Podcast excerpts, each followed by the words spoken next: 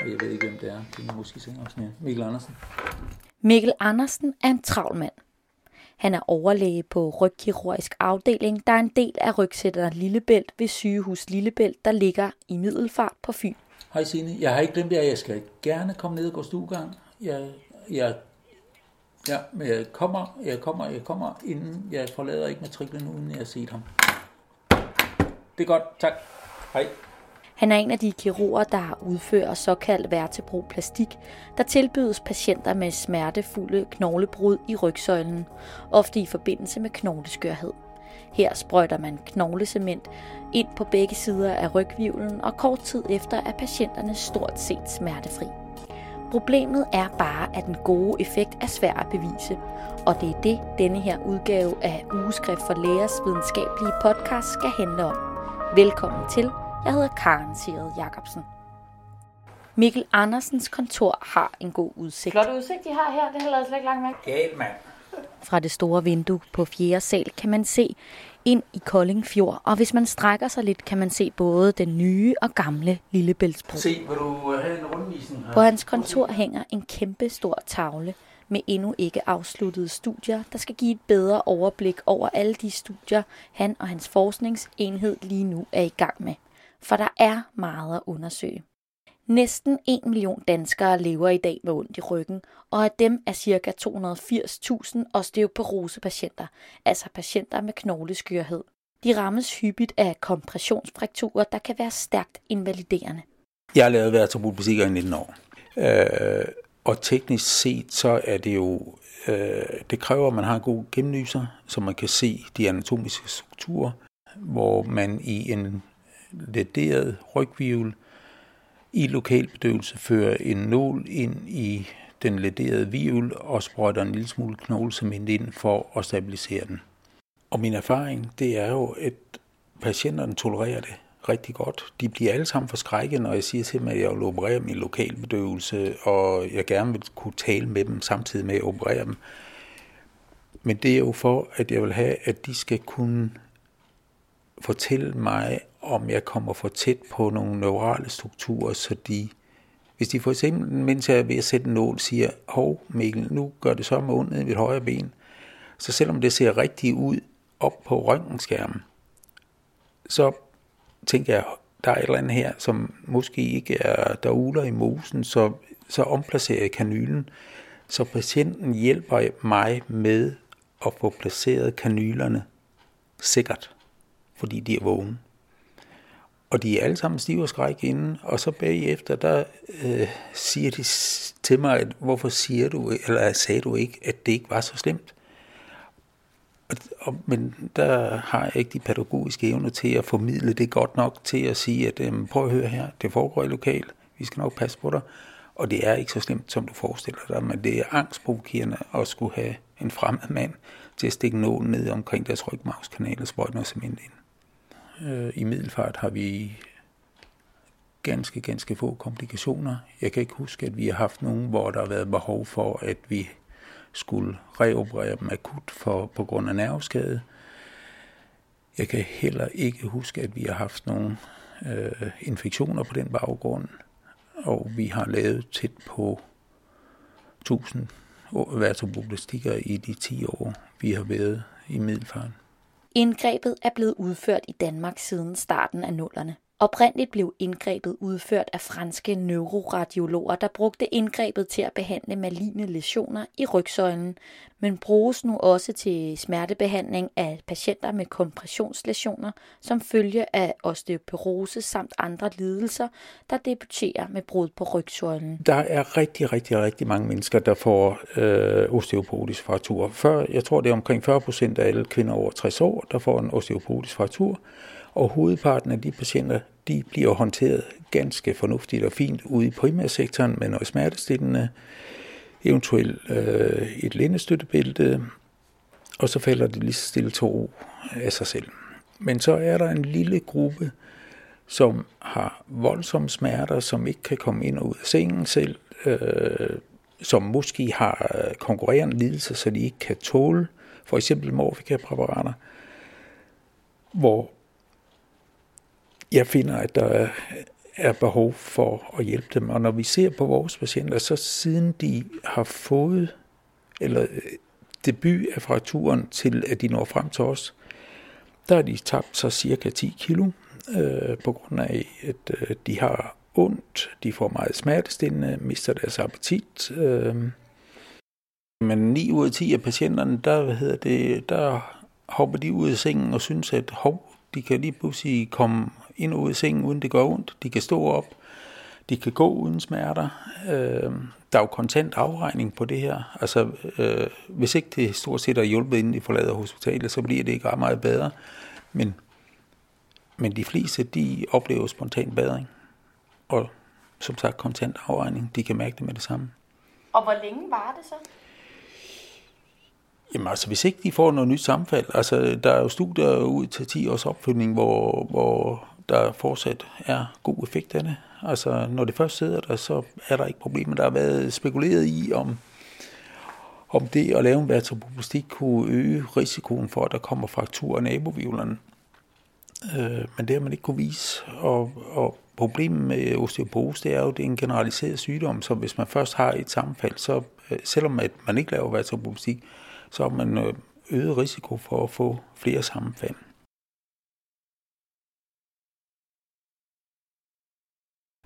Jamen langt de fleste, det er jo, det er jo vores farmor, som lever det helt almindelige aktive liv og går til bridge, hvis hun spiller det og passer haven, og så, hvad hedder det, så får de lige pludselig sammenfald. Og dem, jeg ser, som jo er dem, der har mest ondt, øh, lige pludselig så er de bundet til hjemmet, eller har svært ved at komme omkring, svært ved at klare indkøb, svært ved at klare personlig hygiejne. Men som sagt, langt, langt de fleste patienter med øh, osteoporotiske kompressionsfrakturer, de bliver jo behandlet ude i primærsektoren, og øh, skal jo også behandles derude, og skal sættes i noget relevant behandling, så man kan bremse øh, osteoporosen, og i svære tilfælde, så skal de jo ind på de endokrinologiske afdelinger og, og have noget behandling, så noget knogleanabol behandling, altså vertebrobastik, det, det kurerer ingenting, men det er rent skære smertepallierende.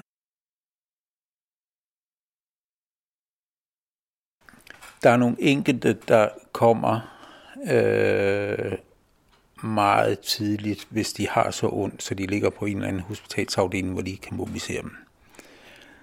Så når de har prøvet det over nogle dage og ikke kan mobilisere dem trods maks smertestilling, så er der nogle enkelte, der bliver henvist, øh, og så behandler vi dem der.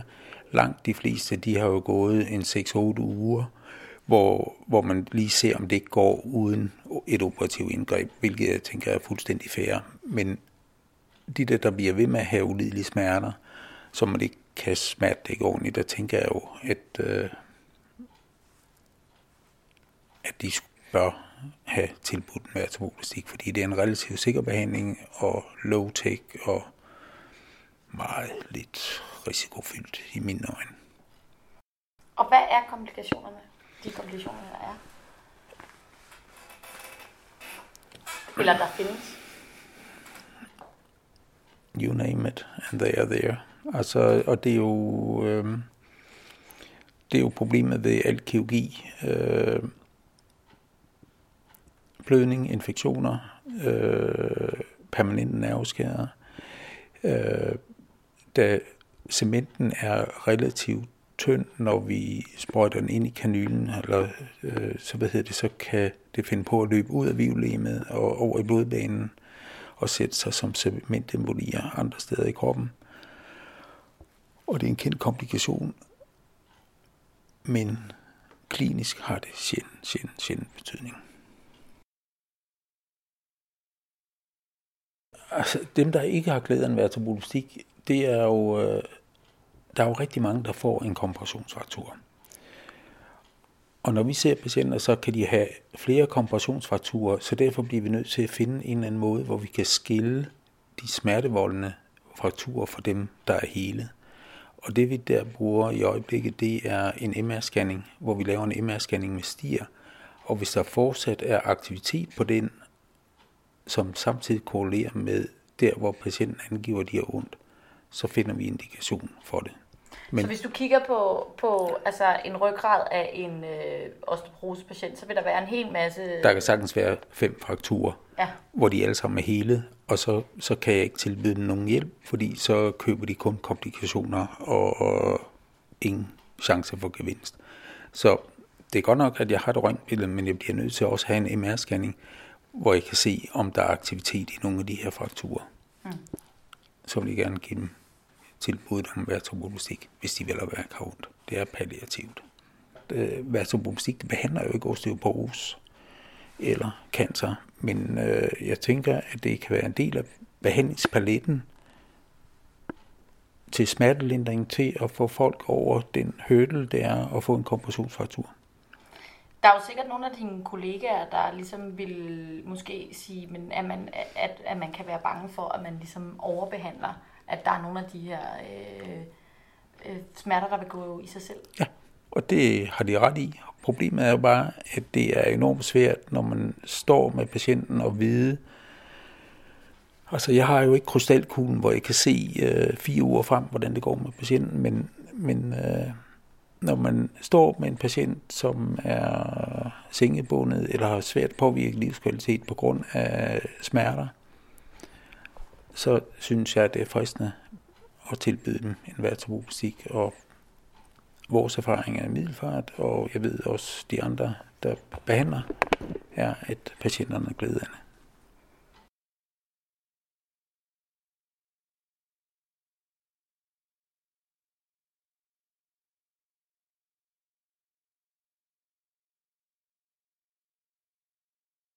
For eksempel om man øh, behandler folk for hypertension, eller hvad det nu kan være, der går man jo ind og forlanger, at, øh, at evidensen skal være i orden, og man laver øh, placebo-kontrolleret forsøg, og så ser man på bivirkningsprofil, og om øh, man får det ønskede effekt af behandling. Problemet med sådan noget som vertebroblastik, der har vi ikke et ordentligt placebo. Der har vi, hvad hedder det, Alternativet til vertebroblastikken, det er smertestillende, det er korset, og det er shameoperation.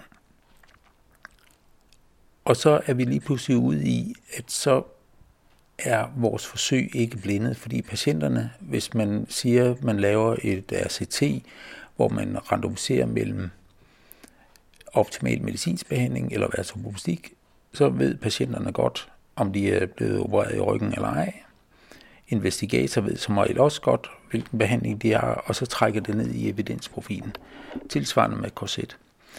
Så det, der er til os, det er, at vi kan lave det vertebroblastik versus sham, hvor man hiver, øh, tager patienterne ned på operationsgangen og simulerer en operation, uden at patienten ved, om de får det eller ej, behandlingen, men så har vi et kæmpe problem med at inkludere patienterne, at patienterne, de, når de kommer frem til os, så har de så ondt, så de ikke vil acceptere eller indvilje i at, at indgå i et randomiseret studie, så derfor har vi så svært ved at løfte evidensbyrden. Vi prøvede her i Middelfart, hvor vi fandt mange kandidater, der var egne til at indgå i et RCT, men kun 13 procent af patienterne gjorde, eller accepterede og indvilligede i at gå ind. Og det gjorde, at i sidste ende, der kunne vi simpelthen ikke løfte evidensbyrden, fordi at vi fik for små, for få patienter inkluderet i hver gruppe. Så det er et problem. Jeg øh. synes, det er en rigtig, rigtig god behandling. Men vi har som sagt det her problem med, at øh, kohortestudierne viser stort set entydigt, at øh, der er god effekt af vertebroblastik, hvorimod de der øh, randomiserede studier, der, der ligger, der, hvad hedder det, der er man svært ved at løfte evidensbyrden. Og øh, et eller andet sted tænker jeg jo, at Danmark er sådan et lille land, så vi burde kunne organisere, at øh, vi laver et øh, studie, der er stort nok med tilpas meget øh, power til, at vi kunne få det her spørgsmål lukket ned en gang for alle. Et af de randomiserede studier, der indgår i de her seneste Cochrane Reviews, er et australsk studie, der blev publiceret i Lancet, hvor de havde lukket ned for vertebroblastik som almindelig behandling, og patienterne kunne kun få det tilbudt, hvis de deltog i selve forsøget, hvor de øh, blev randomiseret til en vertebroplastik eller sham, med muligheden for at krydse over på et tidspunkt. Og jeg tænker, hvis vi bliver enige om det, og vi er faktisk enige om det på de øh, matrikler i Danmark, der behandler folk med vertebroplastik, at vi gerne vil løfte det her. Og, det, og vi har faktisk også skrevet en protokol, men vi mangler simpelthen at finde nogle fonde, der er parat til at hjælpe os med nogle forskningssygeplejersker og til at sætte, altså det er økonomi i øjeblikket, det strander på, og derfor vi ikke rigtig kan komme ud over rammen med det lige nu. Man kan jo sige, det er jo også en behandling, eller en, øh, øh, altså et traume, eller, som, som, som rammer folk, som er, som er rimelig gamle, typisk, ikke? Det er jo, altså, det er jo typisk øh, plus 60-årige, der får osteoporotiske sammenfald. Og øh, jeg tænker jo, at, at der er mange derude, som øh, har ondt, øh, som har behov for hjælp udefra, fordi de har så ondt, at de ikke selv kan klare personlig hygiejne, som man måske kunne gøre en forskel for med et relativt lille indgreb i lokal anestesi. Hvad tror du, altså vil det også være penge at spare på samfundet i sådan det overordnede billede, tror Det tror jeg faktisk, der er. Øh, jeg tror, man kunne spare noget hjemmehjem. Jeg tror, man kan spare noget øh, morfika. Jeg tror, man kan tilføre patienterne noget livskvalitet. Øh, der ligger faktisk nogle store amerikanske øh, registerstudier, øh, hvor man har kigget på øh, overlevelsen efter, øh, efter osteopatiske kompressionsfrakturer, hvor man har prøvet at se på de patienter, der har fået foretaget vertebroplastik, og dem, der har, fået, øh, har blevet behandlet øh, med medicin. Og der viser det sig, at der er bedre overlevelse i gruppen, der har fået lavet vertebroplastik. Der er publiceret et studie fra 12 øh, med omkring en million øh, patienter, og der hvad hedder det, dem, der har fået lavet vertebroplastik, der er 40 til 50 procent lavere mortalitet sammenlignet med de patienter, der er behandlet ikke operativt. Så det er temmelig markant faktisk. Men igen, det er jo registerstudier, der er masser af bias, vi kan styre på i sådan nogle studier. Og derfor vil jeg jo super gerne, at øh, man kunne lukke det med et stort dansk randomiseret forsøg. I vores verden, der, eller i lægeverdenen, der vil vi jo gerne praktisere evidensbaseret medicin, og det skal vi selvfølgelig også. Med mine briller går der mange derude med smerter, som man godt kunne gøre noget ved. Mit problem er, at jeg ikke med sikkerhed kan sige, at smerten, hvis man lod dem være i fred, at det ikke bare lige så stille gik væk af sig selv. Men fra vores kohortestudier og fra vores database, så er det en fantastisk behandling med få komplikationer. Så i din optik? Så burde det udbredes til hele landet til smertepatierende og gerne i samarbejde med endokrinologerne, som er dem, der skal hjælpe med at kurere patienterne, eller kurere bedre deres knoglestatus generelt.